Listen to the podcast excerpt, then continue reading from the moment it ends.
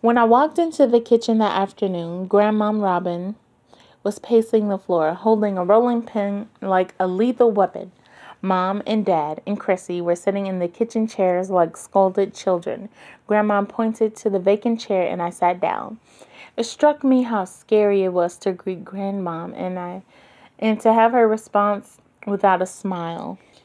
Isn't this a charming bunch? I have to hear from a bra- from a bawling six-year-old that my son-in-law is a robber who might be smacking his che- his teenage his teenage his teenage daughter around. That my daughter has turned into Shylock, where nothing seems to matter but the almighty dollar. My oldest granddaughter compounds the situation by offering boatloads of nothing but trouble. Mm. I wouldn't say nothing but trouble. She's processing it just like the mother is processing it by thinking about money mostly. But okay. Uh, she stopped and crossed her arms over her chest and surveyed us. Does that about cover it? No, not quite, honestly. There was a beat or two of silence, then chaos as everyone started talking at once. Mom shouted at Robin, Dad shouted at me, I shouted at Chrissy. Chrissy sobbed into the neck of her favorite bear. Like I said, trickle down effect, you guys. Robin smacked the table with the rolling pin. Hush! And Dad and I jumped back in our chairs. Chrissy sobbed harder. Mom just glared. Grandmom's voice rose. You've made the only sane person in the room cry. Not another word. Honestly, I, I would say it was with the yelling and the running around authoritatively with a big rolling pan, you know, and an iron fist. But whatever. Um, her hair had come loose from its messy bun and wisp around her head made her look wild. The set of her mouth was threatening. Where my mellow, where it was my mellow grandmom Robin. Consider this an intervention, she said, because you people are totally messed up. Robin, you're the one to be talking, Mom started. See, right here. Doesn't even call her mother mom. I mean, to some, that is very disrespectful, but whatever. I digress. Okay, that makes you first. Why are you screaming at your children? What are you so afraid of? This isn't the end of the world, and it's not. The grandmother is right. Mom's mouth dropped open. Do you think I'm supposed to be back living in a tent again? Raise my girls in a park, panhandling while I tell bogus fortunes and tarot cards? Her hands had curled into fists. You think this isn't the end of the world? Okay, so that would be technically classified as her mother throwing not a tantrum, but to some adults who have children, back talk. Adult children, back talk. That would be considered back talk, at least from where I stand. I don't know why. Telling your parents, your feelings, your emotions about things, saying, hey, no, I don't think I can stand for this. I won't stand for this because I deserve more or I deserve better, something like that. I deserve better reciprocation of my feelings. That is what you do when you're actually in a relationship. You actually have to set boundaries because even like when everything is new and you're starting a relationship with someone, you have boundaries, or you're supposed to have boundaries. Um, as your relationship progresses, those boundaries get stronger, some of them get broken, and then remolded to fit that specific relationship this is always um, a problem. It seems like it's not always a gentle or understanding course in the parent child relationship. But then again, I have no kids. Robin's face softened. She's understanding that her daughter still has problems and they have not went to therapy. You have this wonderful lovely house and your son-in-law has bought you this house and you know you guys as mother and daughter cannot go see a therapist together you guys cannot as a family go and be in you know a reciprocating relationship where you understand each other's feelings and you understand that certain things affected you. There's the age old argument that if nothing ever affects anyone, how can anyone learn how to grow? How can anyone learn how to do this and how to do that? Well, as Jesus said, Jesus Christ Superstar, and possibly the Bible, I'm pretty sure he said it in the Bible. There will be poor always, pathetically struggling. Look at the thing look at the good things you've got. So, of course, I'm taking from Jesus Christ Superstar for most of it. Honestly, it's it's a true statement. I mean, your utopia may not be the good of humanity. I mean, I don't know. That's not my forte. That was over 20 years ago. For two months, it was an adventure, Diana. An adventure I grew up with my stomach in knots from the uncertainty. You think life isn't about money, it's about love and freedom and all that babble. It is about money. Money is safety. Her voice dropped and she arranged and rearranged the salt pepper shakers. Okay, so we get that it is over two decades that her daughter has been dealing with this and it was for 2 months and my guess is is that they hit such a low point that I, I'm not sure how they got out of it. I don't think they under, I don't think they explain it, but honestly, even if you have years and years of good or better treatment you you mostly remember the bad things that happen to you because the bad things that happen to you are the things that stick into your head. And sometimes for a lot of people it's key to survival. And then sometimes it just may be the thing that's holding them back. I speak from personal experience on a part of that thing and then the whole thing about it was an adventure more than likely something happened to where the mother was not able to provide. And how do people think of basic necessity and being able to provide literally through finances and shelter? So that is literally the basic, the most basic thing. And um it's like literally when people there's this um this movie is called Fences.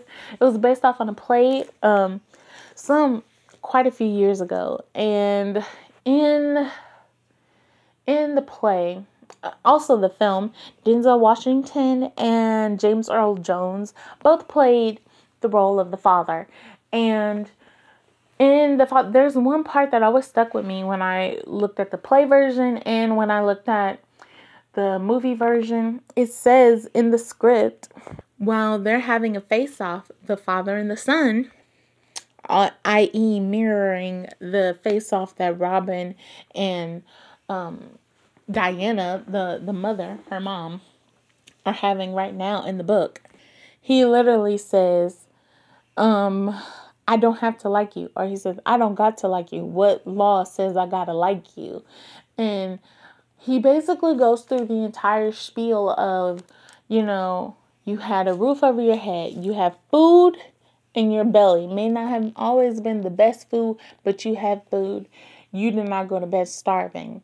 Um, uh, and then there's um the part of a roof over your head. You know, like clothes over your clothes on your back, a roof over your head, food in your stomach. You know, I took care. That's the basic necessities of taking care of some somebody. So even when a person has like an animal, like a a hamster or a cat, a dog, most commonly in American homes, uh, nationwide, some places you know have exotic type of pets, like you know snakes, uh, various forms of bugs, uh, alligators, and you know rats um, hamsters, possibly gophers, frogs, you know, it's a big country. Anyway, so um, all of those things, those animals can can provide emotional support. However, um, the basic necessities are met for a kept pet. For a human, people are always saying that humans are so complex. Well, animals are also complex beings. Although it may seem as if they have no soul, they are also able to mimic various forms of communication, various forms of emotions, a variety of things that are abundantly considered human. So I'm I'm pretty sure because um not that it was always a speech given to me because I was pretty grateful for having the, you know, the food even though sometimes it stuck to the pot and stuck to my stomach in weird ways, gave me indigestive problems um, at a young age that are thankfully, you know, worked on and uh, little to um, insignificant now because they've been treated in the past with better food and with exercise and understanding portion sizes. Um, that's a slap to you, America. Food industry of America. Portion size are too big. Portion sizes are literally large, too large. Anyway, back to regularly scheduled programming. it says Ames here seems to think I don't remember what it's like to be a teenager. Well, I remember. I remember being frightened every minute, scared to sleep, thinking that some drug crazed man would snatch me out of a tent, embarrassed that I had to use public restrooms, mortified when I couldn't get a shower or a clean towel. Mom's voice cracked. Okay, so basically, her mom's teenage upbringing, horrible conditions. Technically, the tent is a roof over the head. Technically, from her mother's hustle of tarot card readings and uh, bogus fortunes and park panhandling, which is kind of illegal, sort of, kind of. that was a form of monetary income. And uh let's see, clothes on the back. So I'm pretty sure that she still had clothes. You know, so technically all the basic necessities were met. However, they were not in the most safe environment. Um, they were not in the most um, compatible environment for a young teenager because, like she said, embarrassed about having to use a public restroom. She can't shower or get a clean towel. That's pretty, I mean, honestly, when I go to get my dry towel and if I like didn't have tissue that day or whatever, and I go into my hamper and I see that, oh my God, I sneezed and there's like snot in my bath towel. I I'm embarrassed by myself, and that is just alone. Like having I mean, it's not an exact parallel. I'm making connections wherever I can find them. However, that still seems like a pretty rough upbringing and i'm pretty sure that unless someone was dirt poor like so poor to where they're walking around in rags literally patches the thinnest clothes possible okay poorer than tiny tim and his family that's a christmas carol reference if you didn't get it um poorer than Jay Gatz that's another literary reference of The Great Gatsby. I love that book actually. So I'm pretty sure she has an undiagnosed anxiety disorder. And these are things that she, even if it was for two months, it was such a bad space that she doesn't want to go back to it. She doesn't want to revert back to it. So I'm pretty sure that, you know, you can sympathize with the mother. However, because the mother had it so bad, um, in a physical sense and in an emotional sense, a psychological sense, she isn't seeing because she didn't get the therapy like I suggested in the other episode that you know she get therapy with her husband before she even had her children, before she even got married, so that she could deal with all of these problems before she even got into a serious relationship that altered her entire, you know, world. I don't know when she and her husband met. I don't know how they met, and I don't know where she was in her life or in her life with her mother at that point. We don't know that because this is not her mother's story. This is just a gateway into her story. This is Ames's story, and it's just beginning. Continuing on. So the situation you're in now is my fault. Robin, Robin's voice was softer, but gave no ground. Once you got that great job and married a man who made wads of cash, you still can take the reins of your own destiny. Okay, so this is a hit to this is a hit to um Diana, the mother, and Robin, she she's kind of trying to escape her own little intervention. A lot of things that um, happen with people who do interventions, they also need to take a little of their own medicine as well because more than likely there's some things that everybody in the room at the time of any intervention could probably be open to understanding and suggesting. However, there always should be a medium. And here, reading this story now, I am the medium. I'm trying to look at it from everybody's um, viewpoints, everybody's perspective.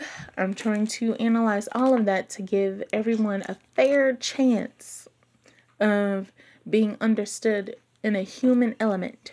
I'm not trying to dehumanize anyone, although with the father, I'm a little biased because he presented himself to his daughter, um, i.e., through my eyes as the reader, as a sort of alpha male who was easygoing.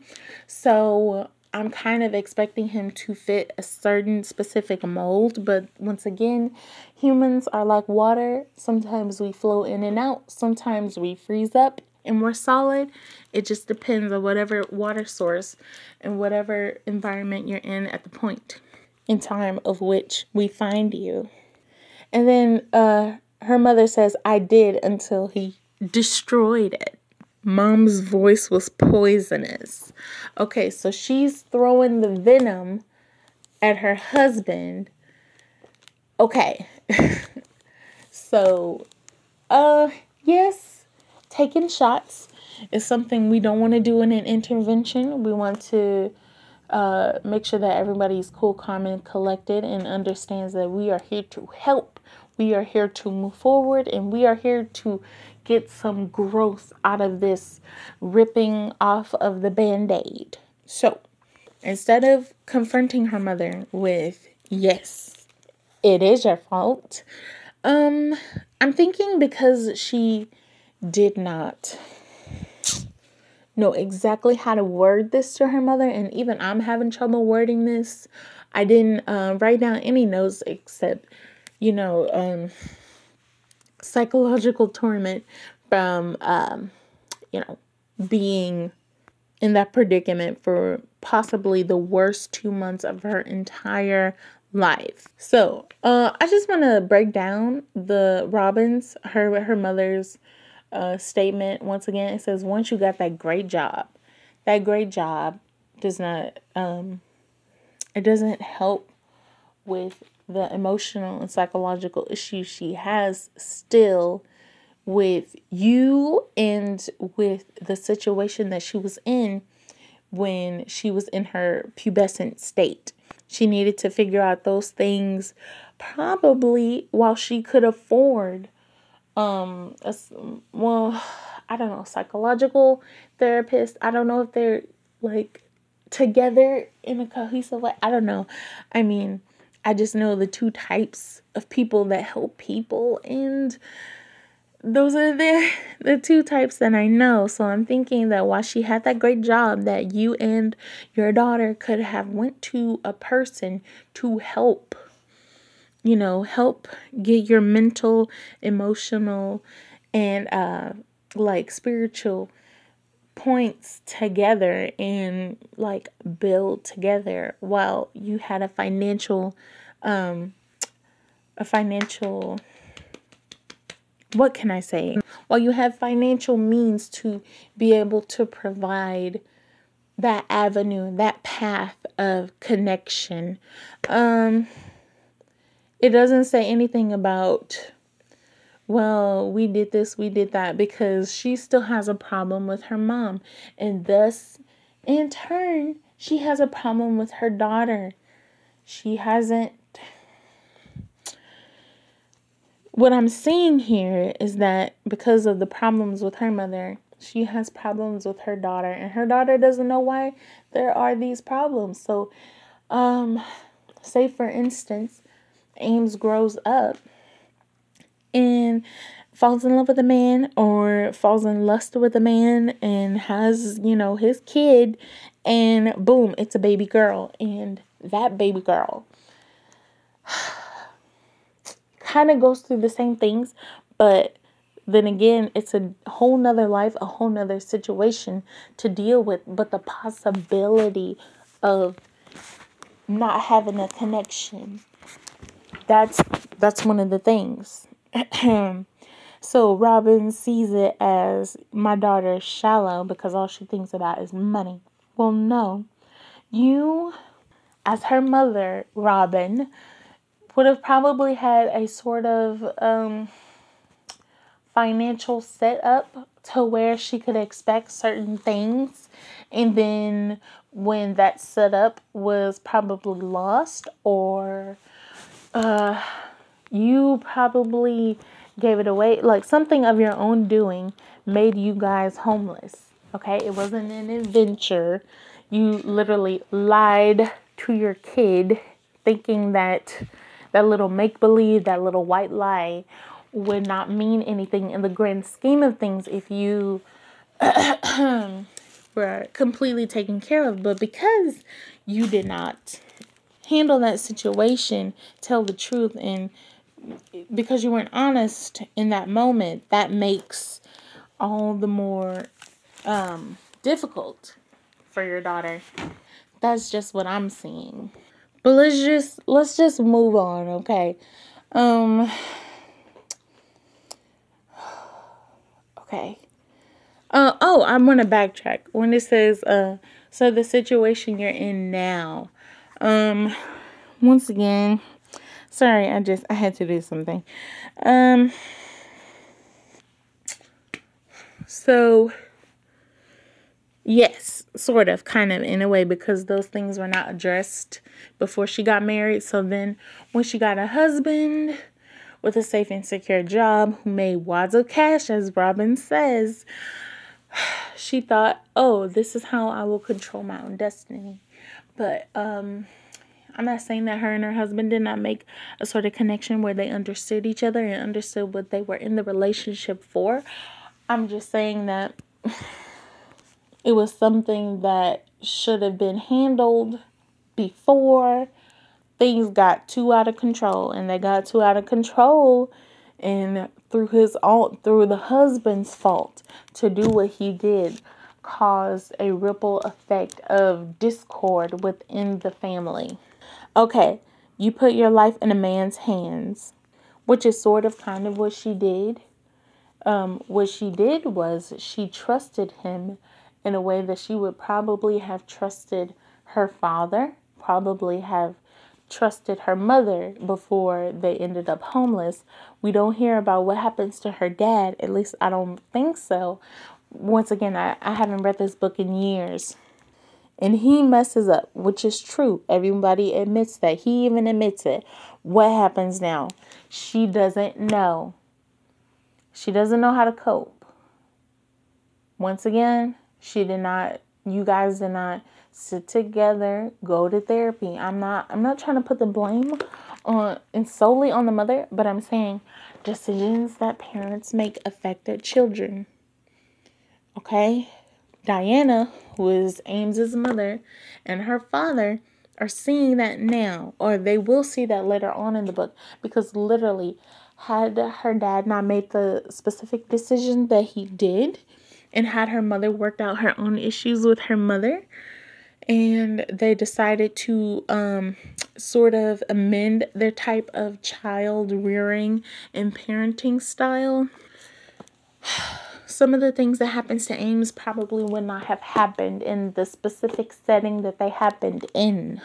In certain outcomes, as I remember them before we're actually reading them, because remember, this is a reread for me, those specific situations would um, probably have never happened. And I mean, like, this book taught me an entire, like, it taught me so much within uh, these little, I think, 300 pages. It's about, it's a, oh no, it's just short of 300 pages.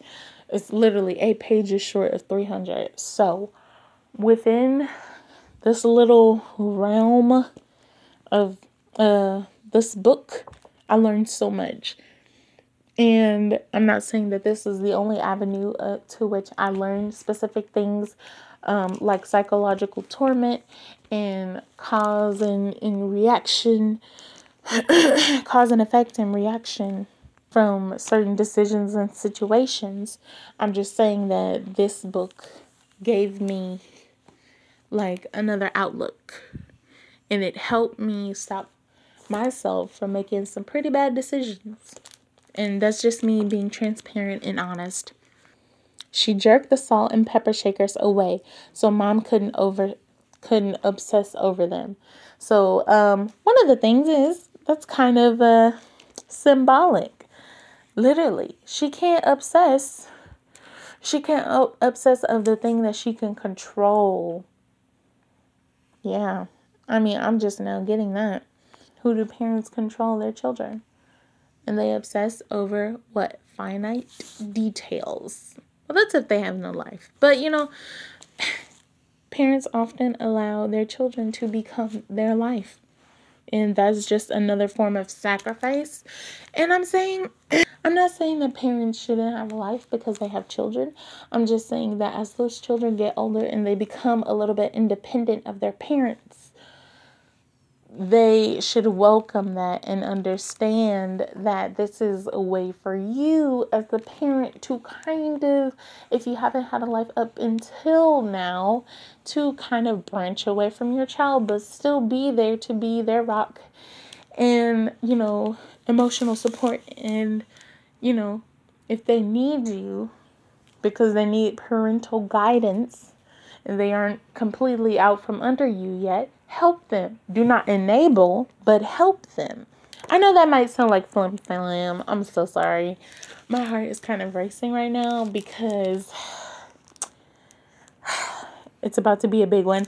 And I can see the little uh, black line here. We are almost to part two, and part two is a trip, at least for me. Well, kind of for anybody who finishes the book. At least that's what I was saying. It looks like you're just going to shout at people and blame anyone that gets in your crosshairs, i.e., that's her way of coping. That's her defense mechanism. She doesn't know how to do it, how to cope in a beneficial way. Mom deflated a little. Why is this all on me? I didn't do this. Yeah, she didn't make the family crumble per se, but both of the parents are responsible for um, breaking the trust bond with both their daughters because they've been lying to them. However, it is strictly the father's fault um, in the financial sense and in the trust sense of the wife cannot trust the father. And the kids being on the outside of it can see something's wrong with mom and dad. And then it's like, oh my God. Can't trust either one of them because now they have problems. They won't tell me. I'm in the dark. Someone help. It isn't all on you, Robin said, but you're still, but you're still on your A word. Do you have a plan to get off of it? Okay, so the mom is thinking, hey, let's get some ingenuity going. I'm thinking around this time, if the wife didn't already have a job, that she probably didn't think to get one.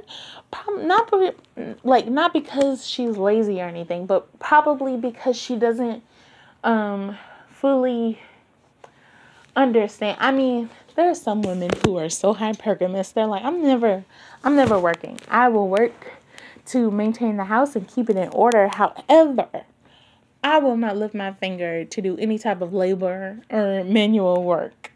I know women like that, and when they stay married to a man, they expect the man to do that. And I mean, there's nothing entirely wrong with it. I mean, because raising children is a full time job, and no, you don't get to call off on holidays, and you don't get to resign either.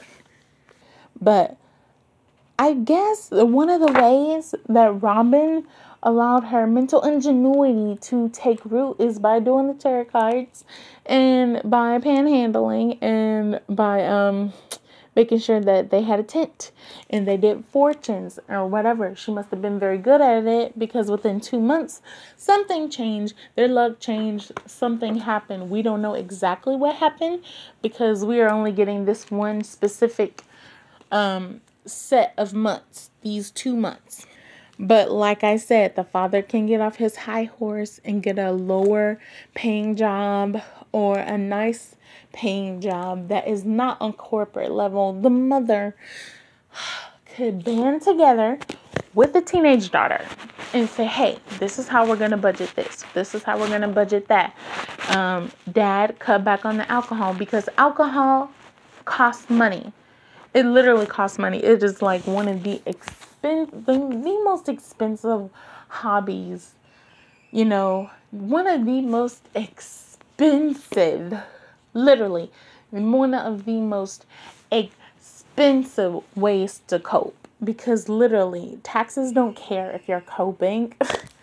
like you have to pay taxes on this alcohol and then when you get inebriated you might do things that you wouldn't normally do if you were sober, thus for ending or possibly wrecking more relationships that you could have built uh, stronger bonds with with going through this specific thing in your life. I'm not trying to nag.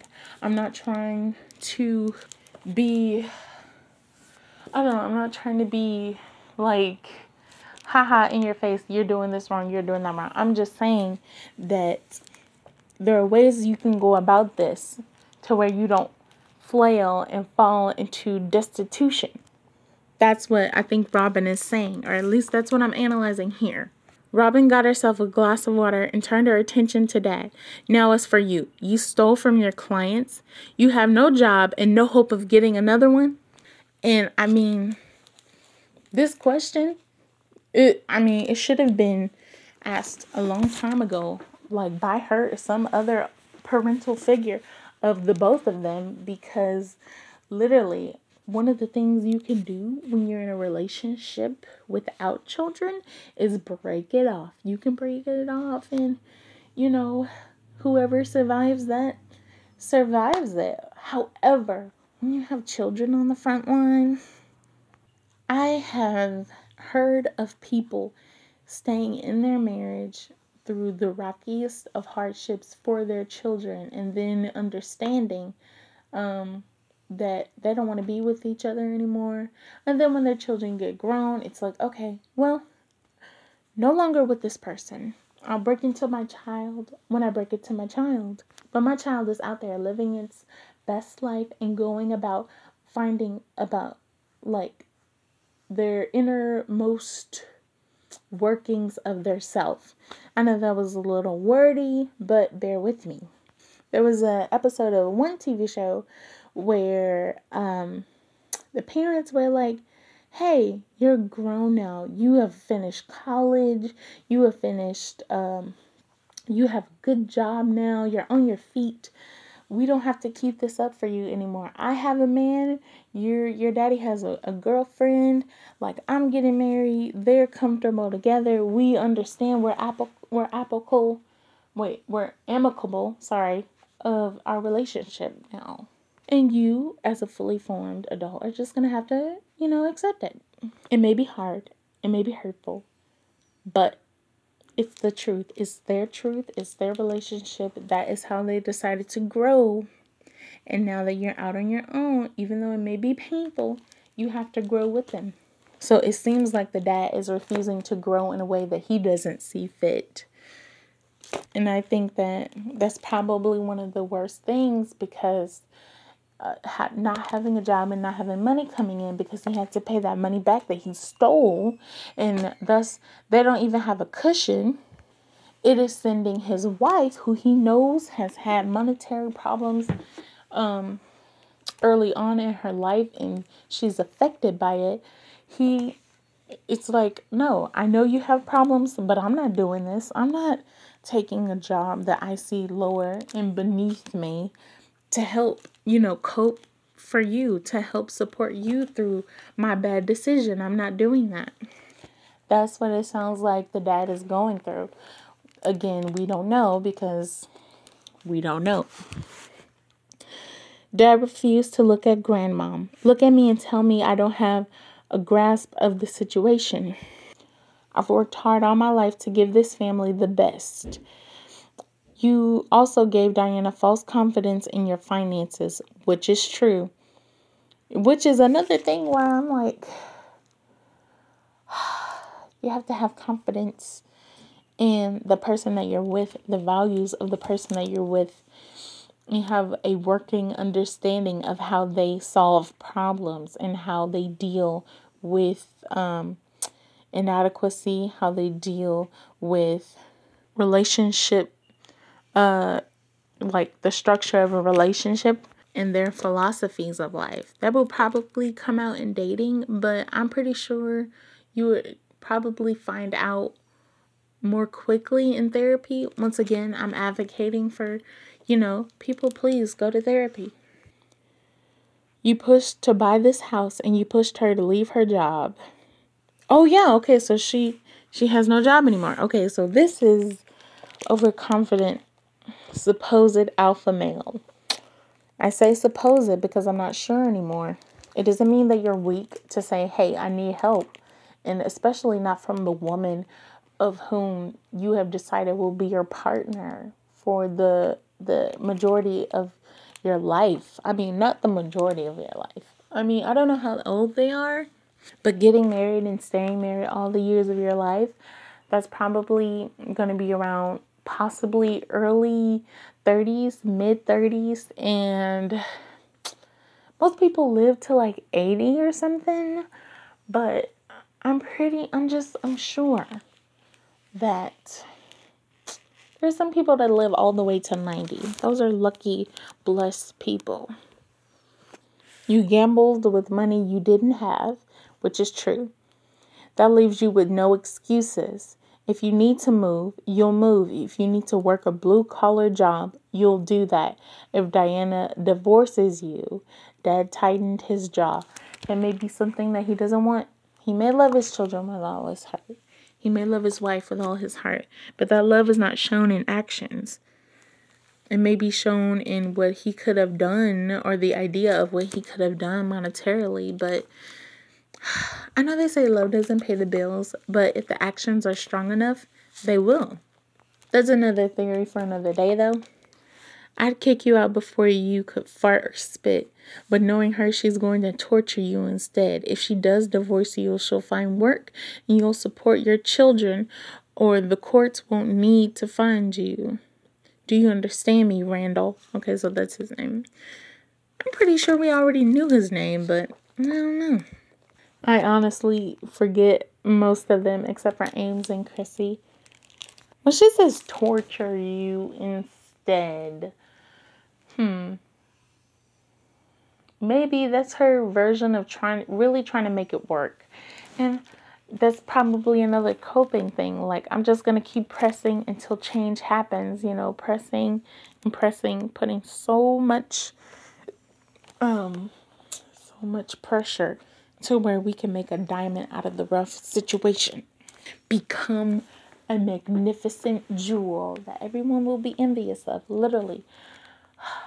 There's a concept of struggle love that a lot of people are like, see, this is real love. This is real love. All of you people who, you know, that's financial love. That's financial love. That's not true. That's artificial.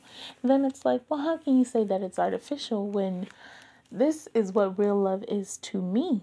Honestly, the different versions of real love Really? Shh. Oh, oh my gosh. Okay.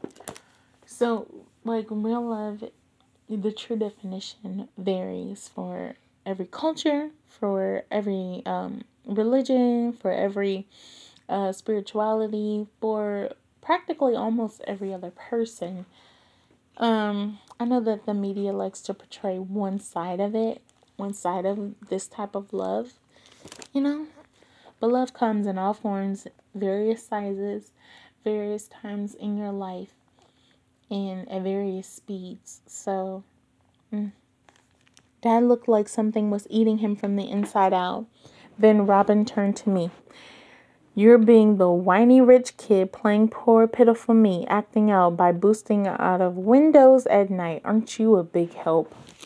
Okay, that's just one thing and um you can seriously chalk it up to teenagers being a teenager, but how many teenagers like okay, this is one thing that always just fascinated me. I don't know how many of you watched that old show One Tree Hill or Gossip Girl or um what's the other one with Blake Lively? Oh no, that's Gossip Girl. Uh there's another one. It was annoying. What was the show? I don't know what the show was. Um oh, well there's a, a whole bunch like Pretty Little Liars, there's Riverdale in recent years. Um basically all of these teenagers have cars.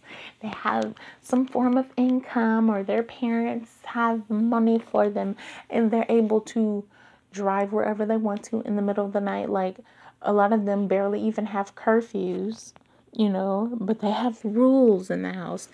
Um now i was always told you can't be out any later than uh, maybe 9.30 even 9.30 is too late for you to be out. That's what my mother would say.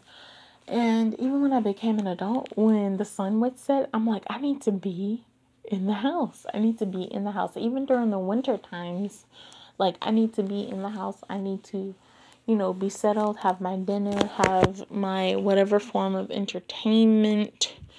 I don't need to be out. So you can say my curfew pretty strict. So, um, when I was younger, and even when I was in high school, some would be like, "What? No, curfew is at like eleven thirty. Who lets their kids stay out all night? Like literally." Um, it's a sticky situation and it's a situation that involves like more study and everything but just off the backhand of it i always wondered you know they can sneak out or they can be out and they can do this and they can do that.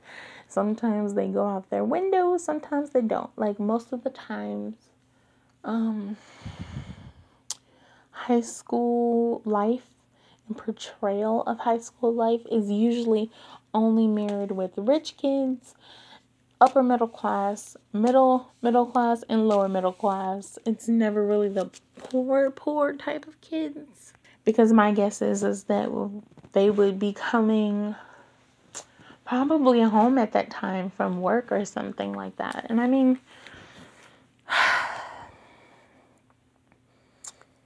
honestly I mean, I don't know. Like, I honestly don't know. I mean, I think she's like 15 or something. So, you know, that's dangerous. It's a bit dangerous, but it's also dangerous for a 16, 17 year old as well. And yet it's commonly portrayed, and I commonly heard it, you know, when I was in high school. So I'm like always wondering because she doesn't seem rich, rich to me. She honestly does not. She seems like, hmm, she seems like she is literally upper middle class.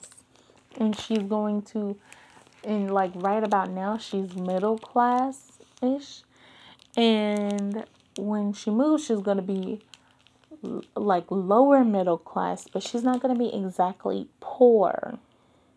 And I mean, yes, she's entitled because she doesn't know any better. She wasn't taught anything other than the life she lives now. I mean, she was able to access movies, music, and other forms of media that probably portrayed all of these other things that um, possibly could have happened to her life, but more than likely, her parents never really sat down and explained these things to her. Never showed the like the gravity of the situation of the possibility of not having what they have. Then it says, Aren't you a big help? Well, honestly, she didn't even know what was going on. All she knew was, was that her parents were freaking out.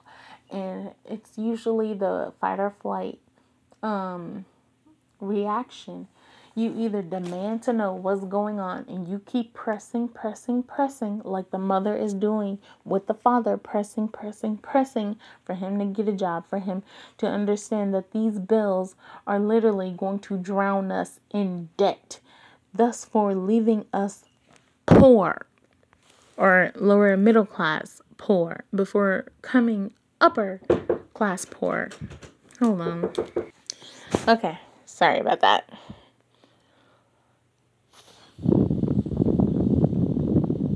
Okay.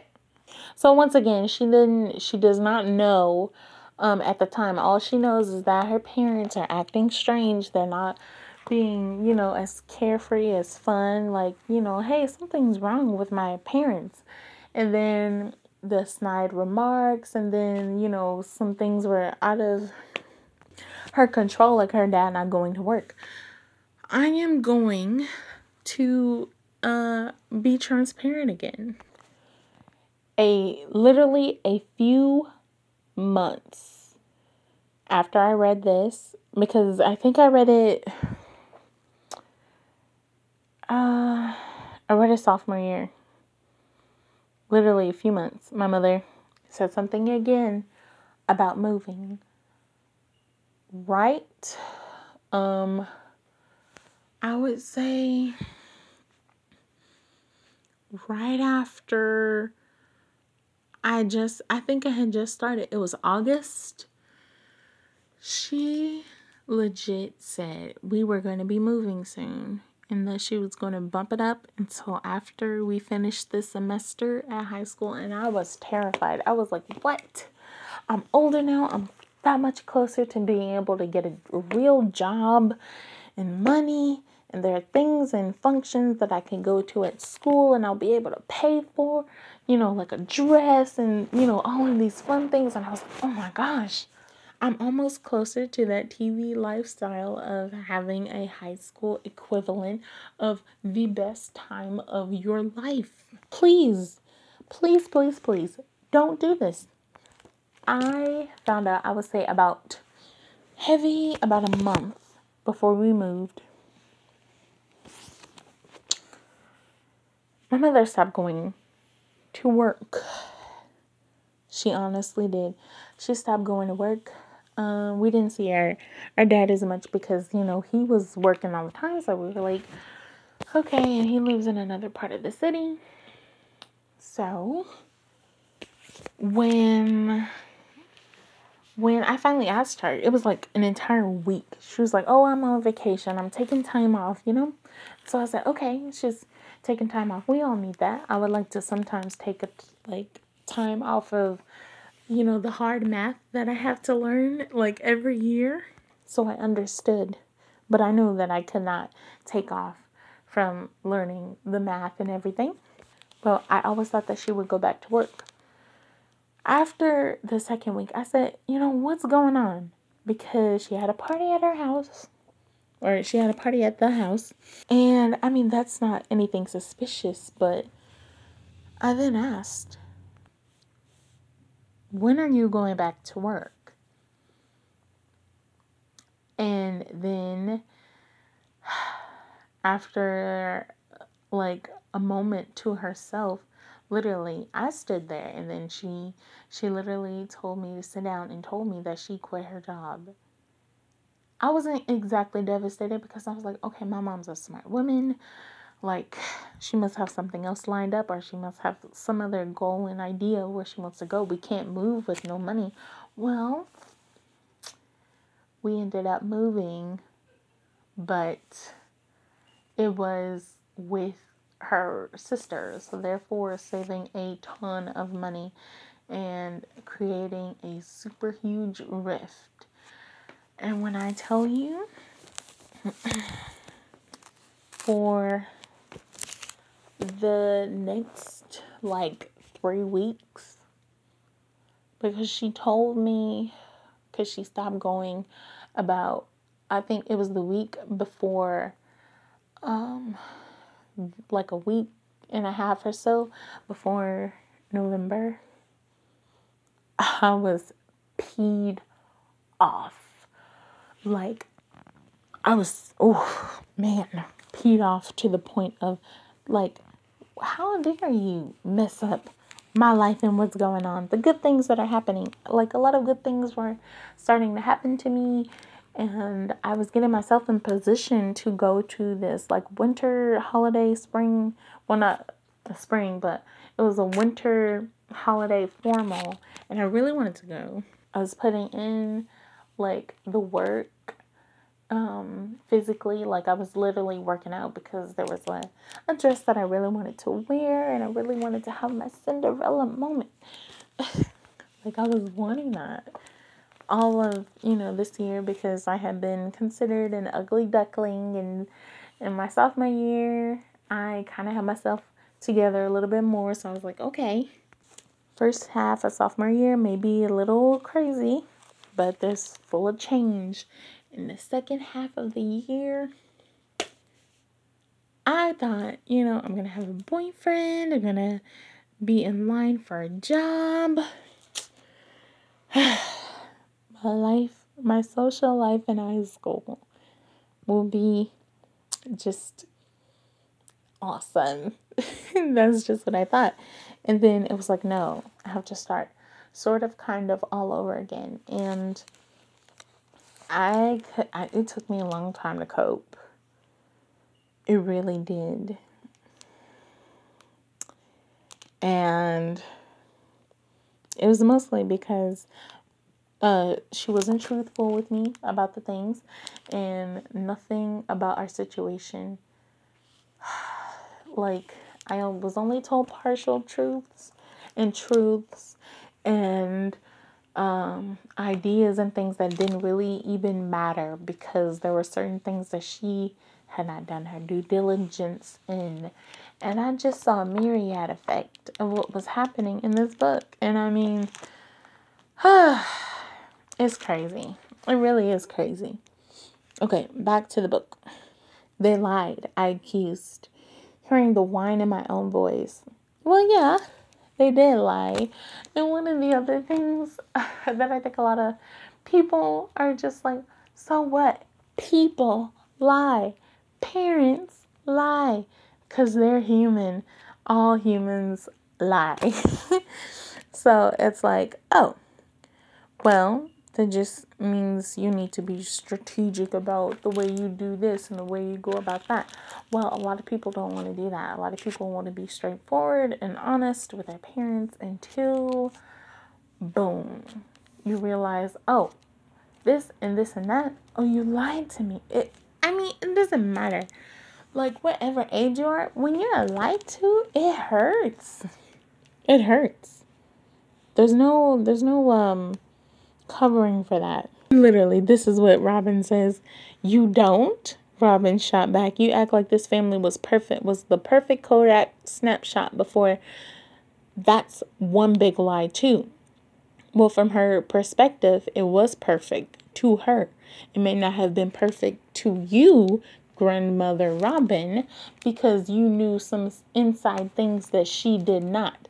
Thus, for she did not know that her family, from her perspective, and from other people's perspective, like from her perspective, she didn't know that from other people's perspective that her life wasn't perfect. I mean, from M's perspective, she's like, yeah, you guys kind of have like some weird cookie cutter life. That's because she did not know that her parents lied to her. They had a ground rule set for things and they were generally open about a lot of things and that seemed to not be um, a common thing between other households. So because other households were not generally open about specific things that meant that oh well they think that they're perfect or you know she thinks that her life's so perfect. Like literally people have told me you think your life is so perfect. I said no, you don't know my life. You you don't know anything about my life. You may know what people tell you. You may know what you think you see on my face, but you don't know my life. You don't know exactly the emotional things that I go through. You don't know the physical things that I've been through because not all of the physical things that I've been through have been told or expressed with words, okay? That's something that other people who want to tell you about you not having a perfect life because what they see seems sort of kind of perfect in their eyes and they kind of wish that they had that because they don't have that in their life. They think that, oh, you're flaunting your fake perfection. It's like, no, I'm not. I'm just happy with where my family is. The knowledge that I have, the, the fact that I'm ignorant of supposed bad things or problems within the world or within other families, that means that I have a blissful life. And other people probably don't know that she thinks her life is blissful because she has no real problems that she has to think about. Like, no real problems within her fam- familial surroundings outside of her mom can be distant and cold to her because her mom did not settle that situation with her mother. Once again, it goes back to therapy. But her grandmother is taking a shot at her, and it's like, why are you taking a shot at me? From what I saw, it was perfect to me. In my eyes, it was perfect. And um, she says that's one big lie, too. Um, okay, so once again, little lies and things like that. It says, uh, blah, blah, blah, and they said, they lied and you don't. Well, of course, when you're young, you know, older people who can see the good, the game being run on them, they're gonna be like, okay, I know she's lying, or I know that there's a lie there. Your brain isn't coming up with, you know, magnificent, extravagant lies right now because, you know, you're still navigating the deception waters, the waters of deception. And, you know, you're not as good as some of the rest of the adults, people in your life. So they can understand that they're being lied to. However, as you get older and older, literally, when you when you lie, it's because you don't want to disappoint, you don't want to get into trouble Literally, there is a condition. Let me look it up. Let me type it in. There is a condition. People who lie just because I know it's another definition, but there's a there's a thing. Pathological lying Yes, a habitual liar. Mm-hmm. Also known as uh, mythomania, uh, pseudo all, pseudologia fantastica is a chronic behavior or of compulsive or habitual lying. Unlike telling the occasional white lie to avoid hurting someone's feelings or getting into trouble, a pathological liar seems to lie for no apparent reason. And that is from um, Healthline, the Healthline website. That's what it says on there.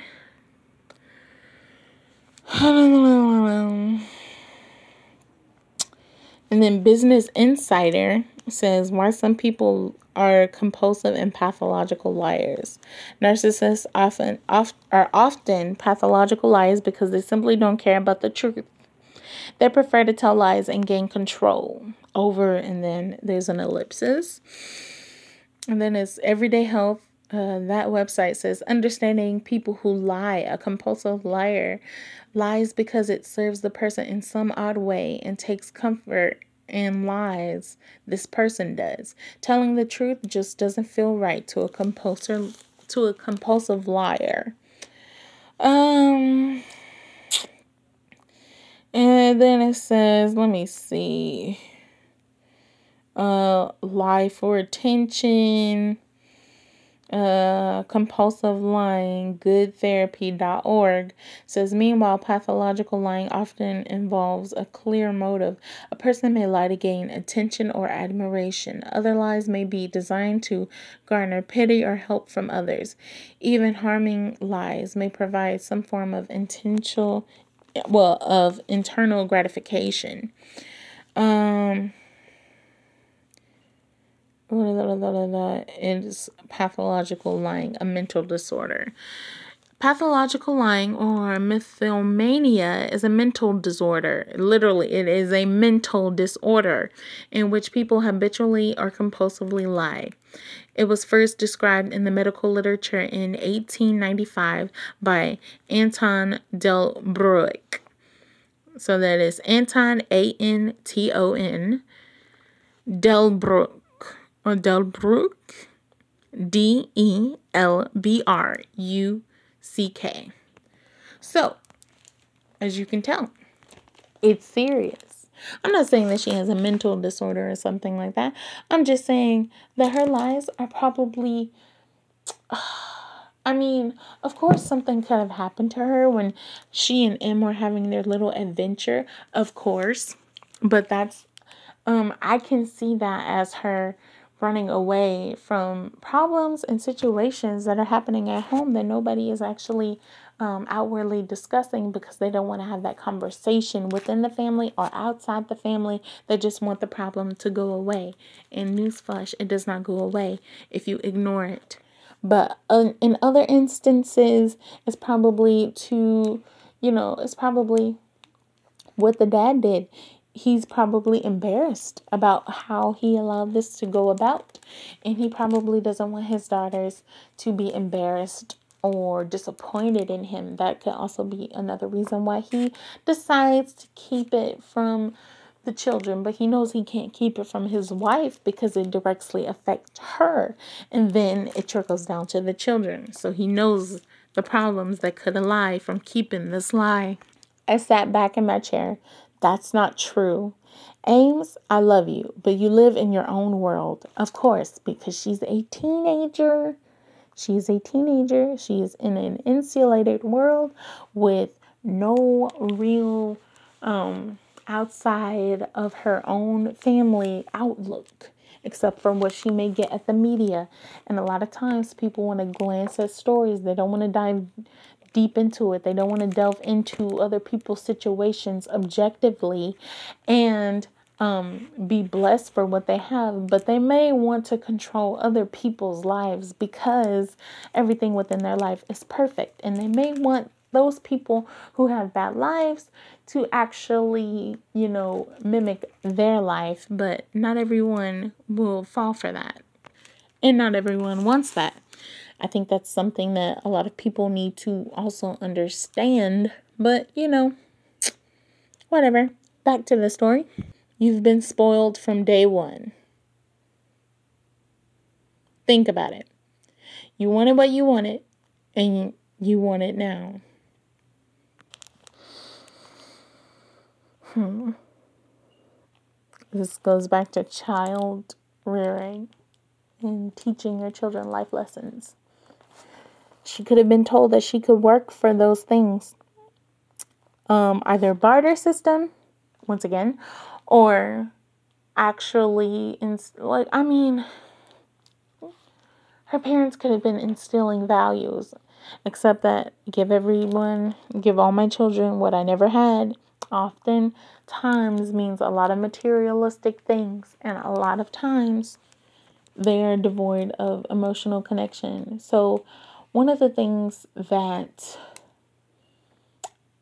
Diana could have given Ames and Chrissy uh, that one of the things that I'm not going to say that Robin never gave to her, but I'm saying something that she's lacking now a communication, a relationship with her mother.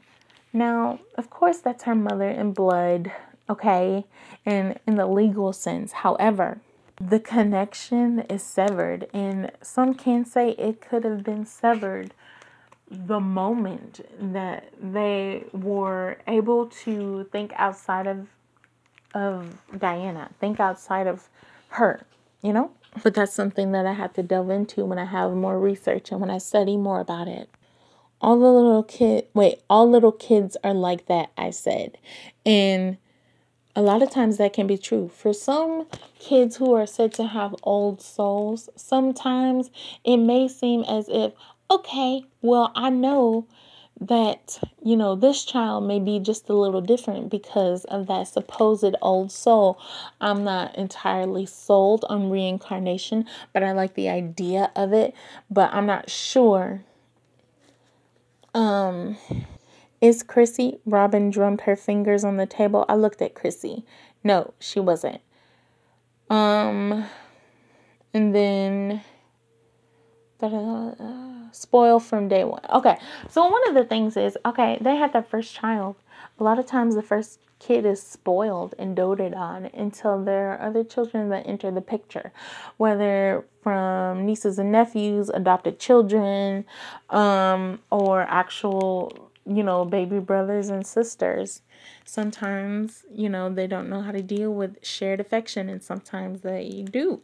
But theorizing here can it be said that they decidedly decided to do some things differently with Chrissy than what they did with Ames? That could be a thing. That could be a thing. And besides, she's still young too. And Ames is older, and Ames has learned some things. Okay, she's learned a few things. Um, once again, her parents are not her only influencers. I'm pretty sure that some of her teachers in her upbringing have told her, you know, about herself in some uh, some aspect. Grandmom, where's Rockin' Robin? I asked, almost in a daze. You're as bad as she is. Ames! I wanted to smile at how insulted Mom sounded. Robin grabbed my hand. I tried to shrug her off, but she held on too tight. How did you get this angry? Obviously, because of the parents who also did not deal with their issues and because of your issues, Robin, that you have not dealt with with your daughter. That's how she got so angry. She was literally an empty vessel that was born into things that were covered up and not discussed and not talked through, not understood from an objective point of view on all fronts. That's why she's so angry. At least that's my theory on why she's so angry. The world has always been so easy for you. Is that why you feel so betrayed? Robin's voice was, gent- was gentler than her grip. You are your mother made over, Ames. You are your mother made over. Wow. Mm, let's think about this. You are your mother made over.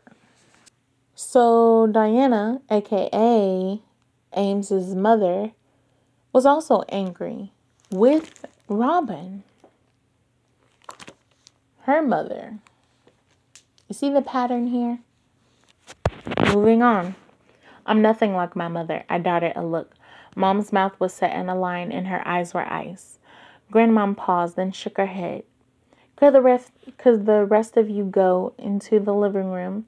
See if you can work on a plan of action that might get you off your backsides.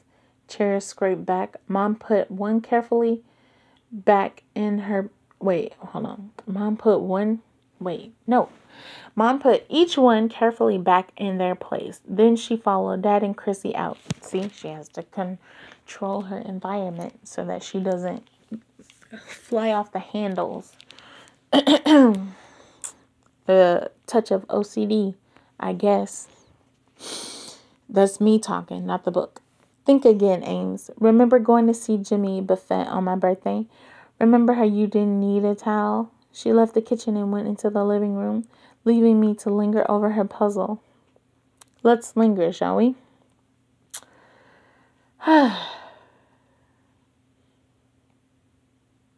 Okay, I'm done. A couple of years ago for her birthday, we took Robin to see Jimmy Buffett playing an outdoor concert in Denver. We were heading to the car for the drive for the drive down and it started pouring.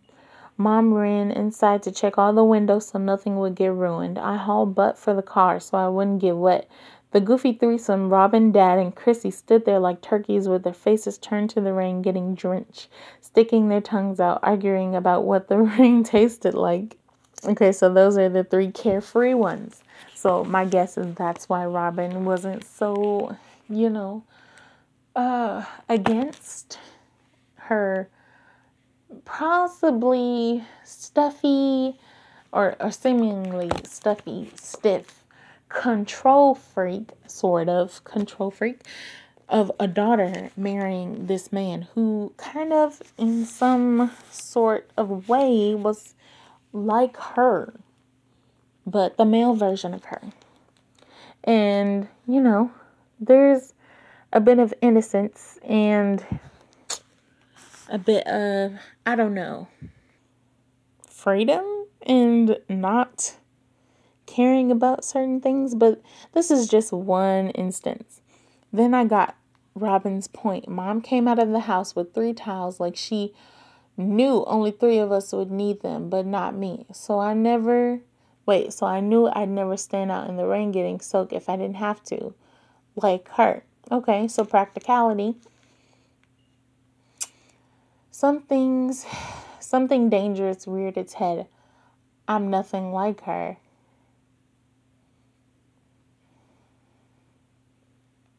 Hmm. That could be denial. that could be realization. And once again, wouldn't the mother also need a towel? Right?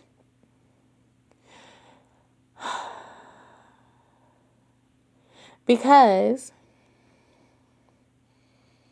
the mom went back to check the belongings so nothing got ruined, nothing messed up in the house. She went to the car because she wasn't getting wet, which is reasonable because unless, I, I mean, like, unless you just don't care for the moment. I mean, because water is very good, water is good for us, but it can ruin stuff. It can ruin the car seats, it can ruin, um, the inside of your house, the belongings and things like that. But honestly, I just think that this potentially had um, Diana and Robin fixed what was going on between them and understood that, you know, that's why they are them, you know, and they are two separate people with two separate ideals of life, and they went through two separate things in their formative years. Ames could also um, be joined into this, and she could be closer with her mother than with her grandmother, father, and sister. She's closer with them than her mom. It's a weird thing. Once again, got to think about it. That's the end of this section. Okay, section two. I walked into the living room. Robin gestured me to a chair. Now, what's the plan? she asked. Randall and I both look for jobs, Mom said. There won't be the pay grades or the prestige that we're used to. The prestige. I don't know why I can't say that word. Prestige. Prestige. Okay. Uh, that we're used to. But we'll have to get past that, which is what I'm saying. Why couldn't they get past that months ago? I mean, honestly, I can't do too well without having some type of uh, income coming in because I can I see how quickly things can turn because I understand the um I understand how expensive of a country we literally live in in the US and there's no way literally no way at least not for me as soon as I found out that my husband lost his job, that things were going awry, I probably would have asked for my job back, begged for it back if I needed to. Dad seemed to be sucking on his cheeks to the side of his to be sucking his cheeks to the side of his mouth, but he nodded. Can you keep up the mortgage on this house? Sweat popped out of Dad's brow. No, which is crazy because while he was looking for a job and not finding anything in the corporate America, he should have been looking for something um, in a more quiet, rural, rural spot where he could have taken his corporate expertise to those who are in need of, well, not necessarily in need, but probably in wish fulfillment of having something like similar to that. I don't know. I'm not sure. I'm just spitballing once again. Mom closed her eyes for a long minute, then opened them again. We have some high ticket items here that'll sell quickly. That should cover us for a month or two. We put the house on the market tomorrow and look for a cheaper place, hopefully in a decent school district for Ames and Chrissy, since they'll go to public school. Once again, this should have been done months ago, before the holidays. Literally, before the holidays. If he knew that this was going on and um, Earl helped him get out of that situation and he finally told his wife, they should have been doing all of this within, I would say, a week but that's just me. Okay, that's just my thought process. A lot of people may not have that same thought process, but literally, it would have helped with the change just a little bit. Obviously, they would have had to stop their um, children from, you know, um, making any financial mistakes, i.e., with Ames and the iTunes, and they should have talked about it as a family. I know how some people may say, well, that's it's the parents' job to provide for the kids and to make sure that everything goes well. Well, yeah, but when you are doing all of that change, so much of that change, it's best to not call it an adventure like Robin did it's best to talk it through to let them understand and, and fully digest it. So that way, if they do make mistakes, which we are not saying that they can't, they understand the gravitation of all of that bad decision making and what it will have on their life. Robin nodded. There's an age limit for my condo and no children clause, so you can't move in with me, but I'll put it on the market right, right away. You can't. Randall, Mom asked. The deed is in my name so I could pay the taxes. I took a second mortgage on it. I owe back taxes. You're going to lose it, Robin. Good. She didn't bat an eye. I hate the place. Too many old people. Okay. So I'm not sure for I'm not like for sure for sure if they if she moved in with them when they moved to Texas. I'm not like positive, but I am pretty sure uh, that I I don't know. I'm pretty sure. I don't even know what I'm sure of, honestly, because I lost it. I lost it when I said I'm not sure if they if she moves to Texas or not. Anyway, I stared at dad. Dad, how could you do that to grandma? Literally putting this woman on the literally putting her on the street. I forgot about this clause. I probably didn't think about it when I was first reading it because I read this book twice before my two before uh I think it was 2 weeks. Yeah, before my 2 weeks of um borrowing the book from the library were up. I literally read this twice and then it says, Ames, I'll be fine. I can survive in a tin can. No, she could not because a tin can is literally inhabitable for a human unless it's human size. That's the difference between uh, the Fords and me. Robin gestured to mom. Diana, stop shooting black looks at your husband. You had a plan. Keep talking. Mom worked her jaw back and forth. She took a couple of deep breaths and continued. Since the house we move in will be smaller, we can sell quite a bit of furniture and art. We may take a beating on this house, but we should have enough for a decent down payment and a little savings. It will be a different life, but it's what we have to do. Randall, are you on board? Robin's voice was not friendly. I said yes, didn't I? He shoved back his chair and went to the kitchen. He came back with a corona. You have my word. Do you need my testicles for collateral? So he feels literally em- emasculated. It's a sad thing, but we have to work to make things better, literally. Like you have any, mom said under her breath, quick as a snake bite.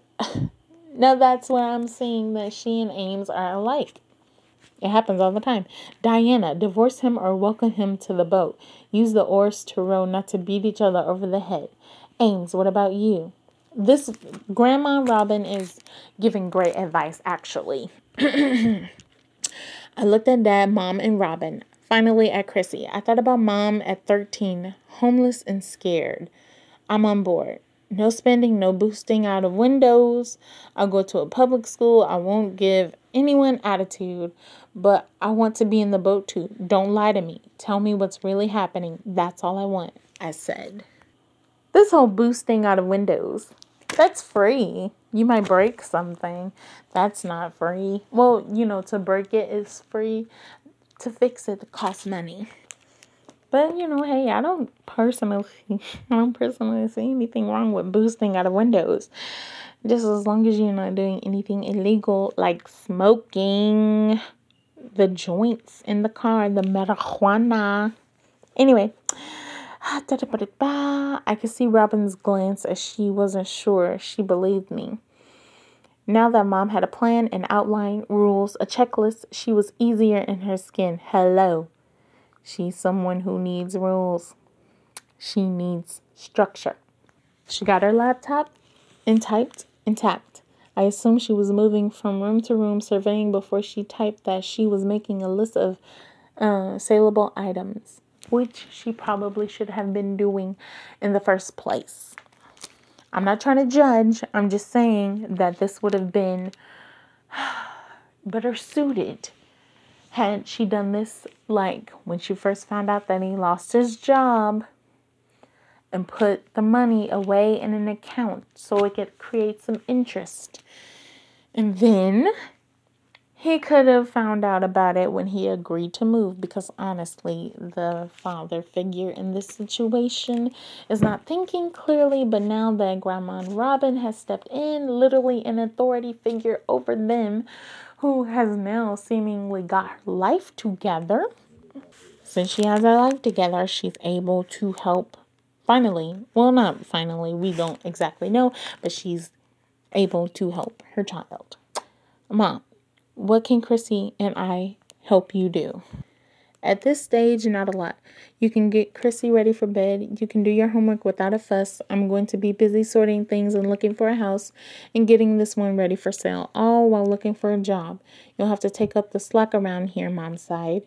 I'll make a chore sheet uh, for each of you tomorrow. The commander was back. Okay, that's the end of the chapter on page 114. While she was spinning out of control on I don't know, Christmas, around Christmas or whatever.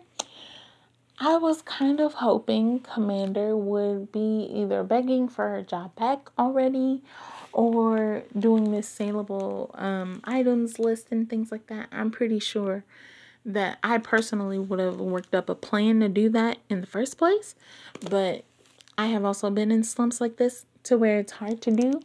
Um, because literally you go through a depressive state and it's not fun at all. I just can only say that I understand. now, they're going to be doing the best that they can and I think I think we have like what two more chapters two more chapters and about 20 pages before we actually get to part 2 but that is the end of this episode, and I shall see you. And I wish you guys all the best. Peace out.